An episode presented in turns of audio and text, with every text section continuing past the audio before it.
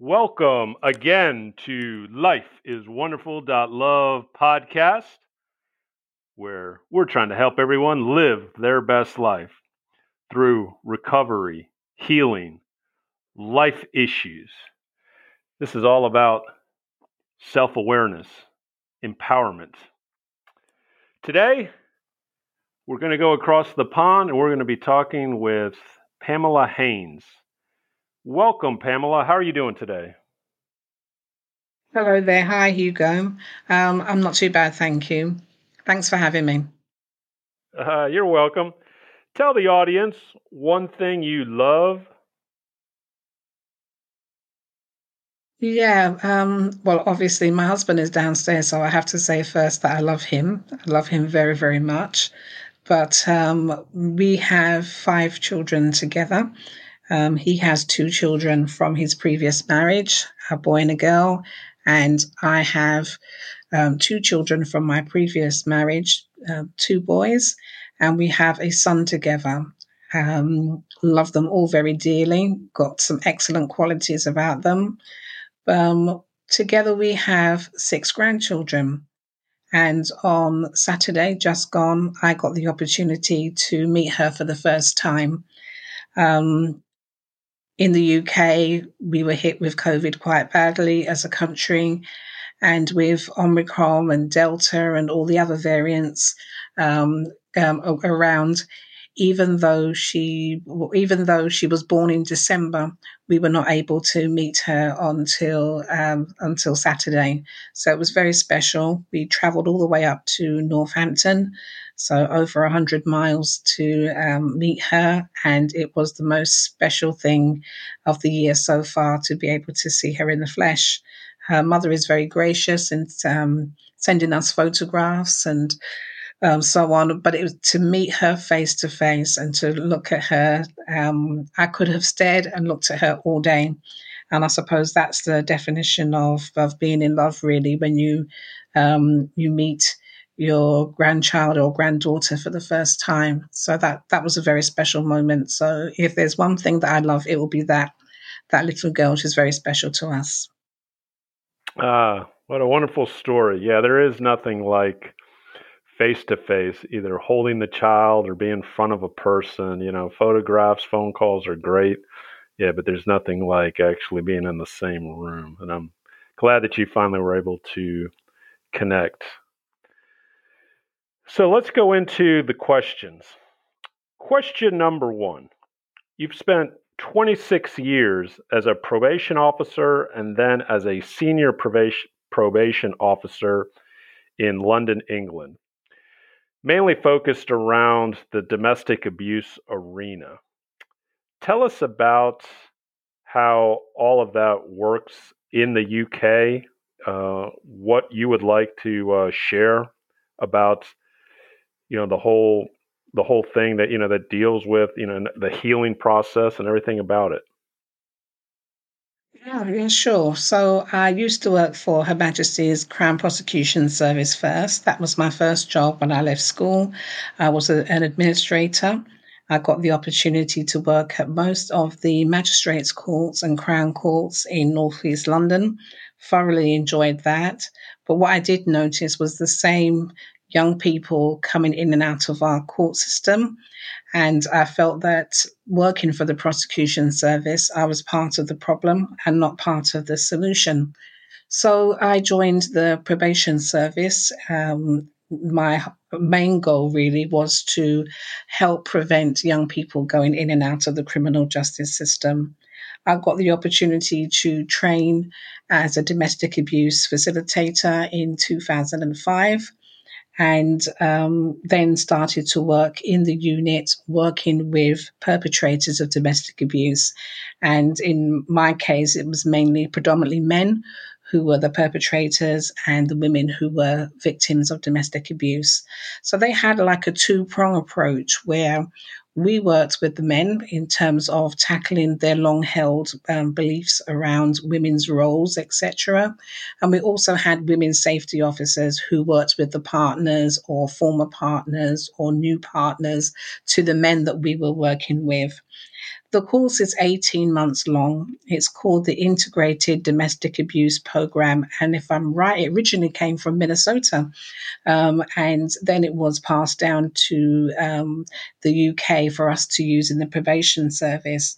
So the program mainly looked at um, eight different areas, which are um, how men use intimidation, um, using emotional abuse, using isolation, minimizing, blaming, and um, and denying that the violence is taking place, using children, using male privilege, using economic be- abuse, and using coercion and threats. And all these tactics are designed to keep the woman in a state of being unbalanced, afraid, fearful, and um, above all, not leaving, you know, staying and in the toxic relationship. So the program was eighteen months long, and it took at least nine months to get through the program. And the latter half of the program, we then equipped the men with new tools and new strategies where they were able to move to more towards an equality-based, um, balanced relationship. It's tough going, you know, especially when the football is on on a Wednesday evening. The last thing that some of the men wanted to do was to come out and come to the group. Um, but it was compulsory because they were sentenced by the court to a probation order, which meant that um, they had to attend the program. And a lot of men would say they prefer to go back to prison rather than face some of the issues that we were raising and how we were challenging them. And what I loved about being a facilitator is that the answers don't have to come from me. The men who have been on the program for ten months were schooling those who had just started the program. And we were just there to facilitate that discussion and um, to help them understand that um, they, that behavior can be changed. So you have a lot of um, trust and belief that pe- individuals, given the right tools, are able to change.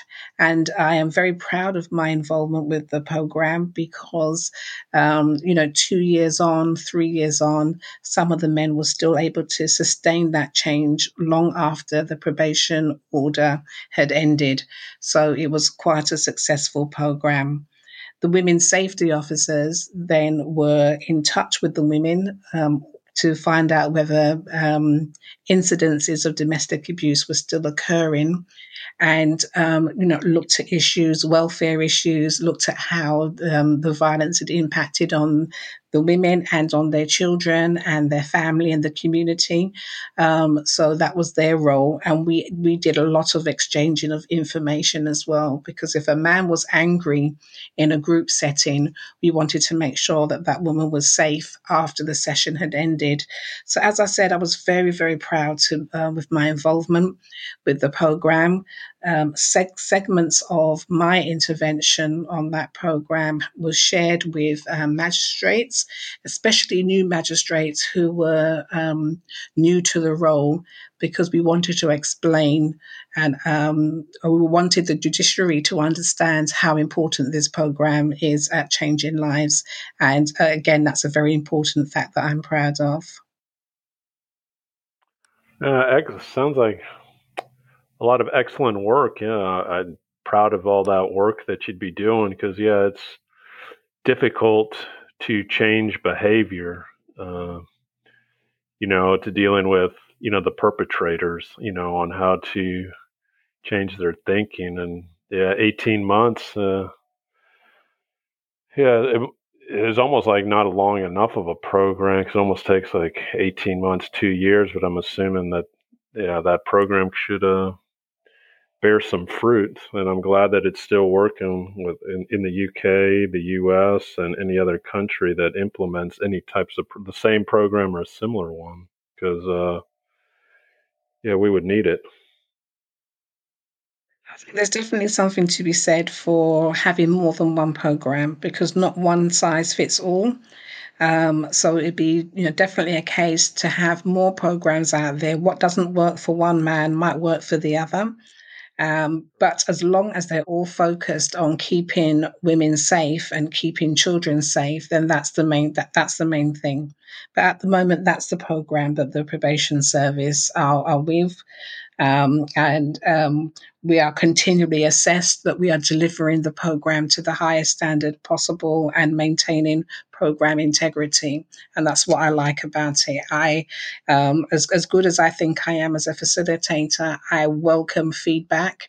Um, I welcome the opportunity to train with the best and um, do the best that I can so that I'm delivering a good service to the m- men that I'm working with.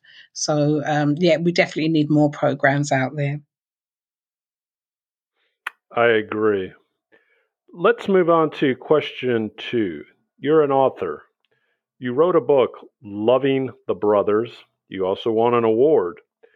Tell us about this book, and I also know that you have an upcoming book uh, due out this year. So tell us about both books.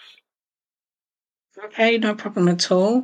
Um, in two thousand sixteen, I was approaching a milestone birthday, and I wanted to acknowledge it in some way. I had a look at my bucket list at the time, and there were at least three things that were feasible that I could do. Um, one was to do my master's in um, criminal justice studies. Um, I imagined myself um, two years' time in twenty eighteen that I was going to be graduating and walking across the stage. The other thing I wanted to do was to go on a cruise, um, preferably around the Caribbean. And then on my bucket list was writing a book. Well, as you know, all three of those things potentially can cost a lot of money.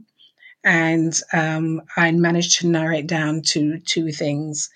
Um, I went to an awards ceremony. I was my friend's plus one, and I was sat at a table with some incredibly talented women. And one of them was an author called Marcia M. Spence. She had a stack of books next to her called Geraldine's Pearl. And I purchased a book from her, and I say what I always say when I meet authors, oh, one day I'm going to write my book. But she said, um, well, it's timely that we're speaking now because I'm moving into publishing. Let's swap details and keep in touch. And we did. And um, Loving the Brothers was published on the eighth of January twenty eighteen. So it, um, I managed to achieve that. The why was all about me and just wanting to feel as though I was self-actualizing and um, uh, leaving my mark on the world by writing a book. Um, to know that my book is in the British Library um, in London is absolutely fantastic. Um, so it was the goal was achieved, but the reaction to the me writing the book was something that I didn't expect. So um, loads of people contacted me, men and women, um, through my social media to discuss themes rising out of the book. Um, the book is about domestic abuse. Three women, one is a senior probation officer uh, working in London, um, but it's not me. But um, these three women meet the Morgan brothers, and we get an insight into what the dating world is like in the U K. Very, very different from the from America. Um, we get to see what their relationships look like. So we get a peek behind the curtain to see what's really going on. On the outside, it looks incredibly good. But once you scratch the surface, you see that things aren't quite what they seem. Um, the women have an occasion to travel to Jamaica to attend their father-in-law's funeral, and then things unfurl from there. So Loving the Brothers sets the scene, is scene one, it's part one, um, letting you know how these women live in, in London, how they meet their partners. And my new book, which I wrote during lockdown twenty twenty in the U K, is called Loving the Sisters. And Loving the Sisters is part two. It's the sequel. And um, I'm fortunate enough to have found a publisher. It took me two years, but I found a publisher. And um, that book will be published in July twenty twenty-two. So it's exciting times ahead. Loving the Sisters is about friendship, loyalty, and sisterhood. So if you liked um, programs like um, Greenleaf, um, This Is Us. Um, and if you like reality T V, like The Real Housewives of Atlanta, like I do, then you'll like Loving the Sisters as well. But I haven't stopped there. I've continued um, writing, and at the moment, my work in progress is um, Loving the Children, which I hope will be the end of the trilogy unless my characters tell me otherwise. So that's the journey so far. Mm. Everybody loves a good trilogy. I think that's a a good thing that you're on. Loving the Brothers, Loving the Sisters, Loving the Children. All right. But this also kind of leads us on to question three. You're also into podcasting. Your podcast, Author to Author, and that's and I'll put it in the notes, Author and then the number two, Author. Talk to us about your podcast or anybody that you might want to have on your podcast or what you discuss currently. Yeah, no problem at all. Um, I was fortunate. I would have to say I was fortunate with the amount of publicity that I got for my book. So I've been on television. I've been on radio a few times. I've been on other people's podcasts like today. I'm on yours, Hugo. Um, but um, what I do find that there is a little bit of snobbish, snob, snobbery around self-published books. So you've got the traditional publishers versus the um, independently published versus the self-published. And um, I found that as a self-published author, um, people were hesitant about taking me on as a guest. Um, also, you don't attract the mainstream um, T V, newspapers, and radio and other um, forms of media. And a few people had promised me, yes, I, you know, we'll have you on our show, Pam, and they never ever got back to me. And I woke up on the eighth of March, twenty twenty-one, um, disappointed that someone hadn't got back to me to be on their podcast. And I thought, you know what, I'm going to start my own. I'm going to start, I'm going to do my own thing, and I'm going to invite rather than wait to be invited. So um, the Author to Author podcast was born on the eighth of March, twenty twenty-one. I made a list of all the self-published authors that I knew, which amounted to thirty, about thirty, thirty-three people. And I contacted my first ten people to say, do you want to be on my podcast? And had an overwhelming yes. I am ten episodes in. Um, And we talk about their book journeys. I give my give my guests the opportunity to speak and tell me, um, you know, tell me what their journey has been like, where they've been able, what spaces they've been able to get their books into. Um, tell me about their writing journey. Are they, um, you know, do they write first thing in the morning? Do they write last thing at night? What their schedule is like? And most importantly, give those people who are aspiring to be writers the, um, you know, one of your your tips with how they can become a published author as well. So um, season two is just about to launch. I've um, interviewed another ten, ten people and um, now getting my list together for season three. Uh, what I love about it is, is that it's had such a good response, a far reach across the globe. Um, I've got, I love Book Day because I get books arriving in the post every day. All it costs people is two copies of their book, their time and their energy that they bring to the show.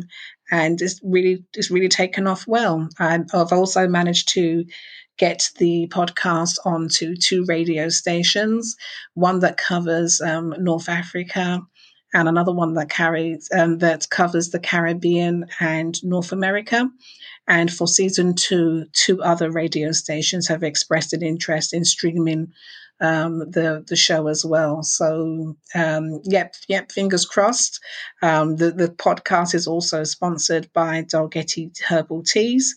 Um, so they take up the tab for all of the editing, producing the show and everything else. I don't really have to worry about any of that. I can just concentrate on interviewing um, my guests. So, yeah, that's with the Author to Author um, podcast. So, you know, if you know anyone that's looking for a little bit of exposure, you know, they can reach out on social media and get in touch with me. And my social media handle on Instagram is at Loving the Brothers Author. Thank you. Okay. Yeah. And we'll put all that in the notes.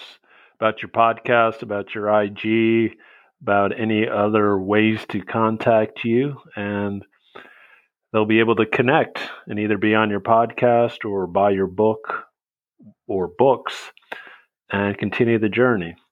Well, I appreciate you talking to us, talking to life is wonderful dot love audience this afternoon. Thank you so much for having me. All right. And with that, we will sign off with the latest episode.